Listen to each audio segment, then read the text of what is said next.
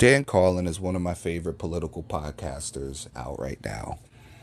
And I truly appreciate his hot takes, um, his perspective on politics, his big pic, big picture approach to looking at pod, uh, looking at politics in America, domestically, internationally, and in the 21st century juxtaposing that to the way things used to be and seeing and comparing contextualizing where we could potentially end up if we stray too far away from the quote unquote founding fathers and the constitutional approach to the way this country was designed to operate. I think it, it's a very important um, podcast. I think it, it's something in which, you know, people on the left politically, people on the right politically, people who consider themselves to be uh, moderates or in the middle, quote unquote, it is an interesting um, it's still an interesting point of view and it's still something in which we can all, um, you know, get something out of his point of view on things and political discourse in the 21st century. Now, I look at the the way politics um, has been going on, and in the corporate media, mainly on the right, when it comes to discussing um, politics and discussing, you know, what is over the line, right? Whether it's Stephen Miller, one of Trump's advisors, uh, being heckled in a restaurant. Uh, I believe it was a Mexican restaurant of all restaurants. You know, how tone deaf are these people, right? And Sarah Huckabee being taunted and essentially kicked out of a restaurant for her political uh, views, I guess, or or I should say, the person that she politically backs because I don't know if it has anything to do with her views as much as, you know, Trump is a despicable person to a lot of people in the country. And she is a representative of the Trump administration and she, you know, is a supporter of the Trump administration. So, you know, I don't think it's as much as a, an attack on conservative values, quote unquote, as much as it's an attack on or an indictment of the Trump administration. Nevertheless, what we've gotten is this conversation on what civility is or what civility should be when it comes to politics. Now, I started the podcast off talking about Dan Carlin. And I think for all of the things that I agree with him, right? All of the things that I I think you know he he's spot on when it comes to government oversight, when it comes to um, you know being an absolutist, constitutional absolutist. His critique of main of mainstream media, his critique of establishment politicians, establishment Democrats, establishment Republicans. I disagree with his is um, diagnosis of the problem. And I think the gist of it, especially you know if you listen to his uh, his podcast since Trump has been elected, that's really been what he has. Um, most of his shtick has really been right. It's been let's everybody. Why can't we just get along? Right? Can't everybody just get along? Can't we all as a as a bunch of you know countrymen where's the love right? Back in the day you know we were more uniform unified as a country. And don't let the russians and their propaganda disrupt the flow of the country and make people neighbors hate neighbors and it sort of ties in my mind to the conversation of civility, right? Civility. What does that mean in the 21st century? In politics, what does that mean? Right? Now, referencing Dan Carlin, I think, you know, I think he's wrong about that. Now, granted, I'm coming from a perspective, a person of color, and coming from a perspective of a person who is comes from an immigrant background. We've never, as a country, been uniform, unified in any form or fashion in the history of this country. And that's the dark side of the quote unquote melting pot and the dark side of the quote unquote, um, you know, big country that is the United States. It's one of the biggest countries in the world. So you literally have, it's really three or four different countries in one. You know, that we never got along with each other. now, I don't think it's as dramatic as neighbors hating neighbors, but you always have enclaves, liberal enclaves, quote unquote, more progressive enclaves. You had conservative enclaves. You know, you look at the southwestern part of the country is vastly different from the north, the, the southeast part of the country. And then the southeast part of the country is vastly different than the, the mid Atlantic part of the country you know the the New Jerseys, the the the Marylands, the Delawares, the the Pennsylvanias, the New Yorks, which are vastly different from the Massachusetts and the the um, Maine, New Hampshire, right? Which is different from the Southwest, which is different from the, the Northwest, which is different from California we've always disagreed on the country and the way the country is run.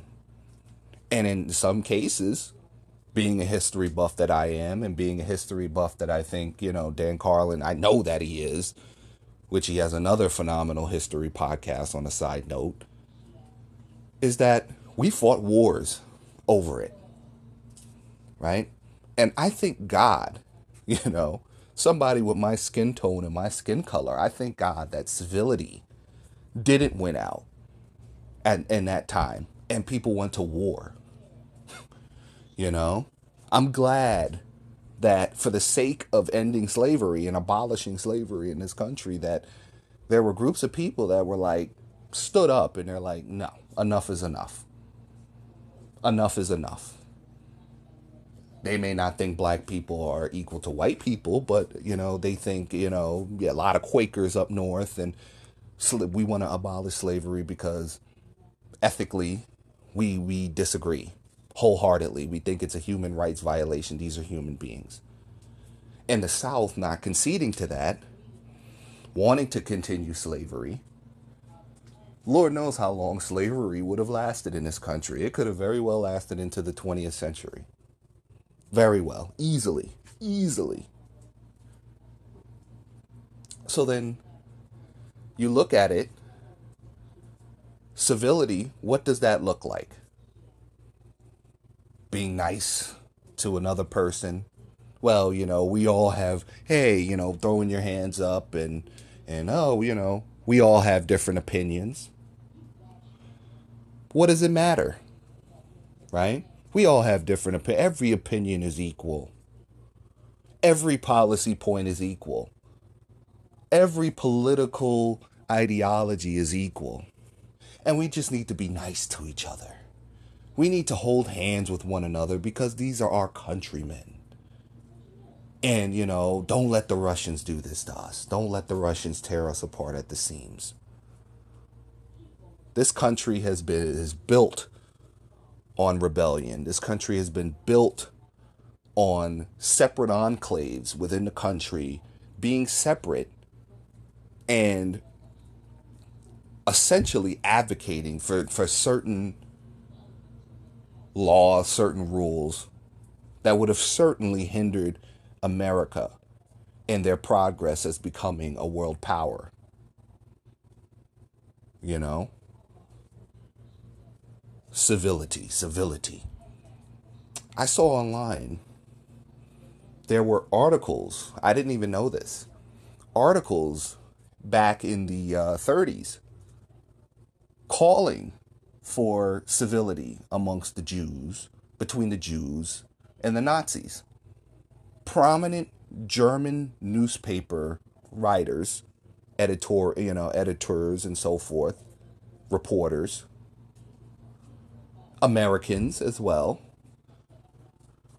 talked openly about Jews, people of Jewish descent, and Nazis, people from the Nazi party or Nazi sympathizers, being civil towards one another. You know? We know, you know, the Nazis don't like don't like you guys. They they openly talk about this. You know, this is before I guess the early 30s when they when they get into power, the Nazis get into power and you know, before the atrocities that take start taking place throughout the decade with the concentration camps and we should all just be civil towards one another. And I just I, I, just couldn't help but find the parallels between what is going on in this country in today in, 20, in the 21st century. I'm sorry. I can't be civil towards groups of people in this country that think it's appropriate for the the government, people that we pay taxes to, my tax dollars going towards ripping people's children away from them and separating them to prove some sort of political point to prove some sort of to, to, to be a tough guy and to commit human rights violations. You are not going to soil my name and soil our name for your vanity project. It's not going to happen. And the people who support that I have no interest in having a quote unquote civil conversation with you. Now, do I think ad hominems are helpful in the conversation? No. But ad hominems getting animated, you know, minus the ad hominems, getting animated about the quote unquote um, these policy points protesting these policy points, calling people out on their shit is what we need, what what we need at this current point in this country. I just don't buy that. You know? I just don't buy that. Civility, civility. It's ridiculous to me. And I, I heard a lot of people on social media, right? I have one this conservative friend that posted a, a, a not he's not really a friend, but a political uh, a Facebook friend. He posted some meme about you know some guy who basically it was a meme about quote unquote liberals being being hypocritical, you know, because you want you want gay people to be able to get their cakes made, right? But you know, you heckle Stephen Miller you heckle Sarah Huckabee and you kick Sarah Huckabee out of a restaurant. How civil is that? Hypocritical. Now, for me to, to explain the difference between the two, it's absolutely ridiculous that one could equate one to the other. When people are advocating for, you know, homosexuals or, you know, black people or um, you know transgendered people that you can't discriminate a business. You can't own and operate a business on US soil and say I'm not selling or I'm not serving these people. I'm not serving black people. I don't like Chinese I don't like Asians I'm not serving Asians you can't do that in this country you can't do that you know it has nothing to do with well you know the business um, you know, has the right to refuse service. Yeah, businesses have a right to refuse service when on an individualized basis. If you happen to be black and you walk into a store and you're shirtless, or you walk into a fancy restaurant and there's a policy and you treat everybody that way, and there's a policy, let's say, at a particular restaurant. There are fancy restaurants where you you know you need to wear shoes and you need to wear you know um, fancy clothes. Clubs, same thing.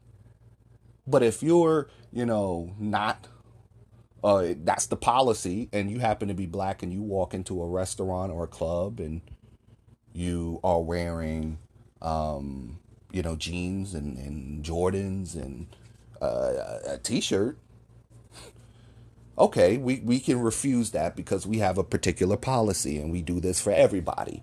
We have a particular policy. We have a dress code here.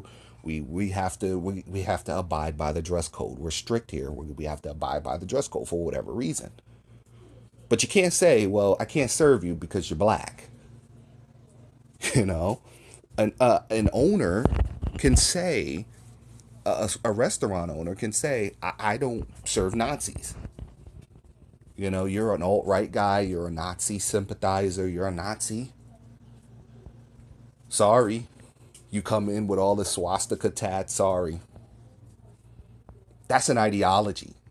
That has nothing to do, that's not not a, unchangeable characteristic of your of who you are, an un, unca- uh, an unchangeable factor, an unchangeable force. I can't change you know, my skin color. I mean, I guess I can lighten my skin color, but that still doesn't change the my ethnic or racial background. You know, you can't change your, your sexual preference. Your sexual preference is your sexual preference.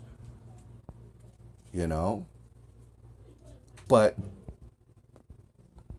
I you could be a, a Nazi sympathizer. Hell, you could be an Antifa sympathizer. And restaurants could be like, we don't serve people, you know, we, we, you know, we don't serve you. We won't serve you. There's the difference. There's a difference. Big difference. But, you know, I got a little bit off on a tangent. This conversation on civility just really irks me because if you know individuals are talking about calling other others names and you know cursing at individuals I disagree with that because I don't think it's counterproductive to anything other than the fact that you're just letting off some steam. Whatever right but when it comes to everlasting change when it comes to being the idealized version of what this country can be it's challenging people and challenging their ideas, protesting, and coming with force. I don't see anything wrong with that. I don't see anything wrong with challenging people, challenging their ideas, and doing it in a way that, I'm sorry, may hurt your feelings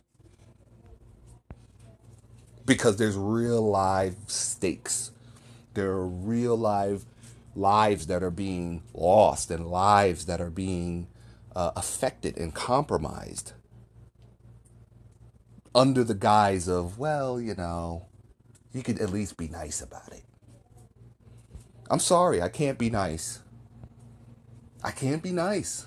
I can't be nice for our, you know, abhorrent immigration policies. I can't be nice with our backwards, archaic, you know, um, uh, EPA and and and and you know the way things are going now under the administration, that the the the cutting of the EPA and this this lack of science in the White House, quote unquote.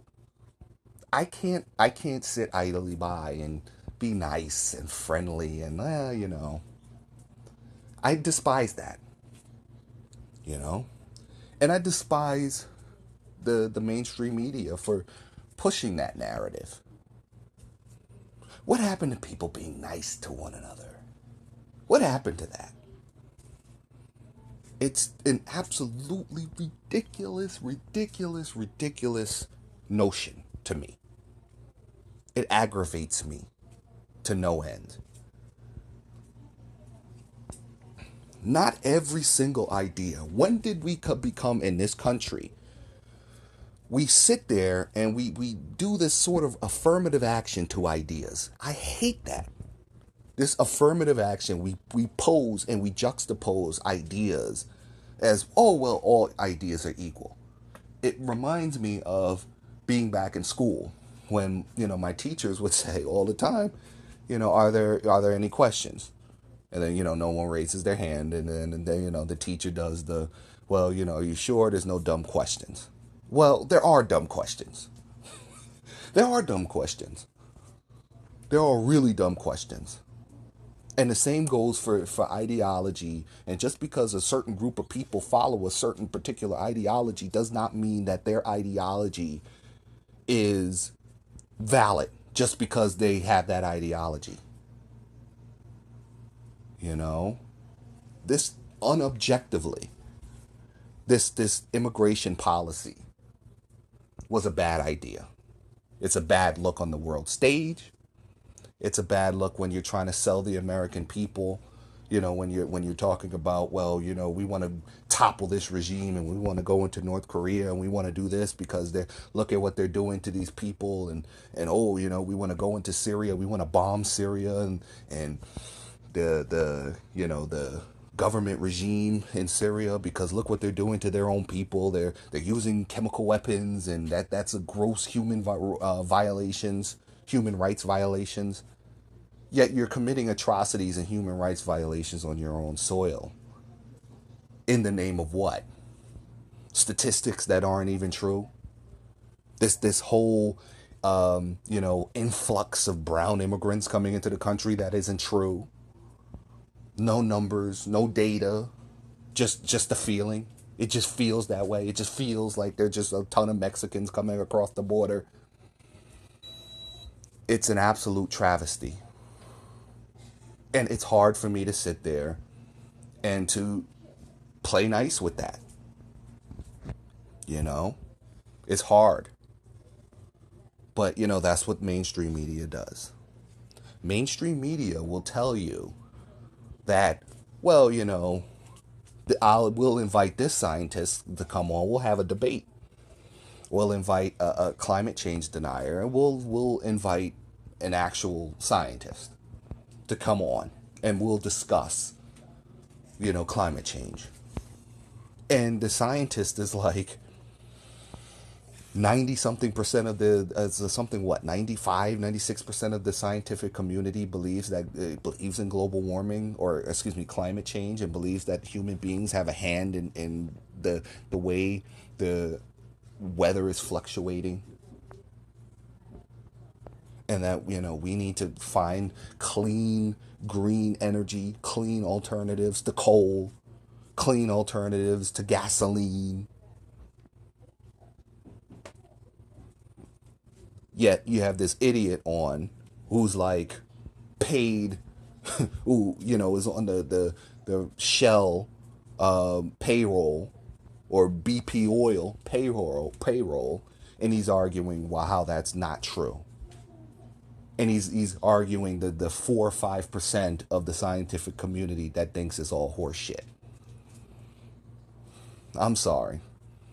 I don't study this for a living, but I know for a fact, just common sense wise, if 95, if, if my job as a scientist is to, you know, my job, you know, my credibility is on the line, is to test, test, and retest. And then, you know, that other scientist is trying to make a name and he, you know, he's trying to test, test, and retest to see if there's any flaws or if there's anything wrong with the other scientist and coming up with different hypotheses and running test after test after test. People who spend their whole lives, you know, hours and hours and hours, this is their full time job, this is their world, and they're saying, yeah, this is there's something here, guys. I'm sorry. I tend to believe more I tend to believe that more than the 3% or the 4% that's doesn't believe that climate change is really happening. But, you know, hey, all ideas are equal, right? All ideas are not equal. All ideas are not equal. I just hate this, oh, play nice. No, fuck that. No play nice. No play nice. The gloves were off. There were different quotes. Uh, you know, Maxine Waters. And, um, you know, I've heard, I've seen many other Donald Trump quotes. She was referencing some Donald Trump quotes where civility was not even a part of the equation. He openly talked uh, violence. He openly spoke violence at his rallies, threatened people. So, you know, when people fight back, all of a sudden it's civility. We have to have civility.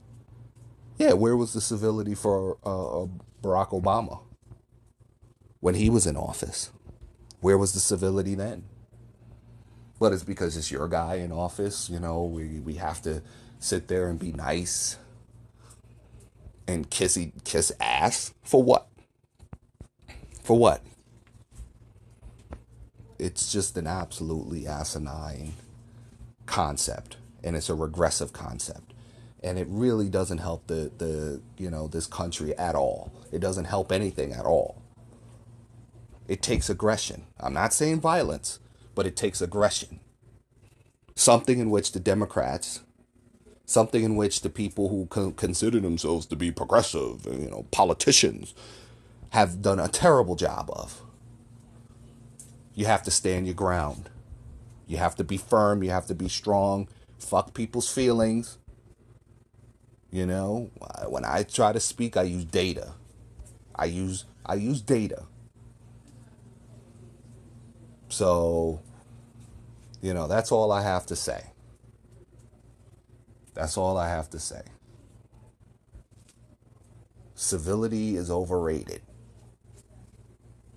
Instead, galvanize, do your reading, do your research, find the data, make your arguments, shape your worldview by using data, by reading a lot, and by going out there and expressing yourself and fighting back against the absurdity. Because it's only the beginning, folks. It's only the beginning.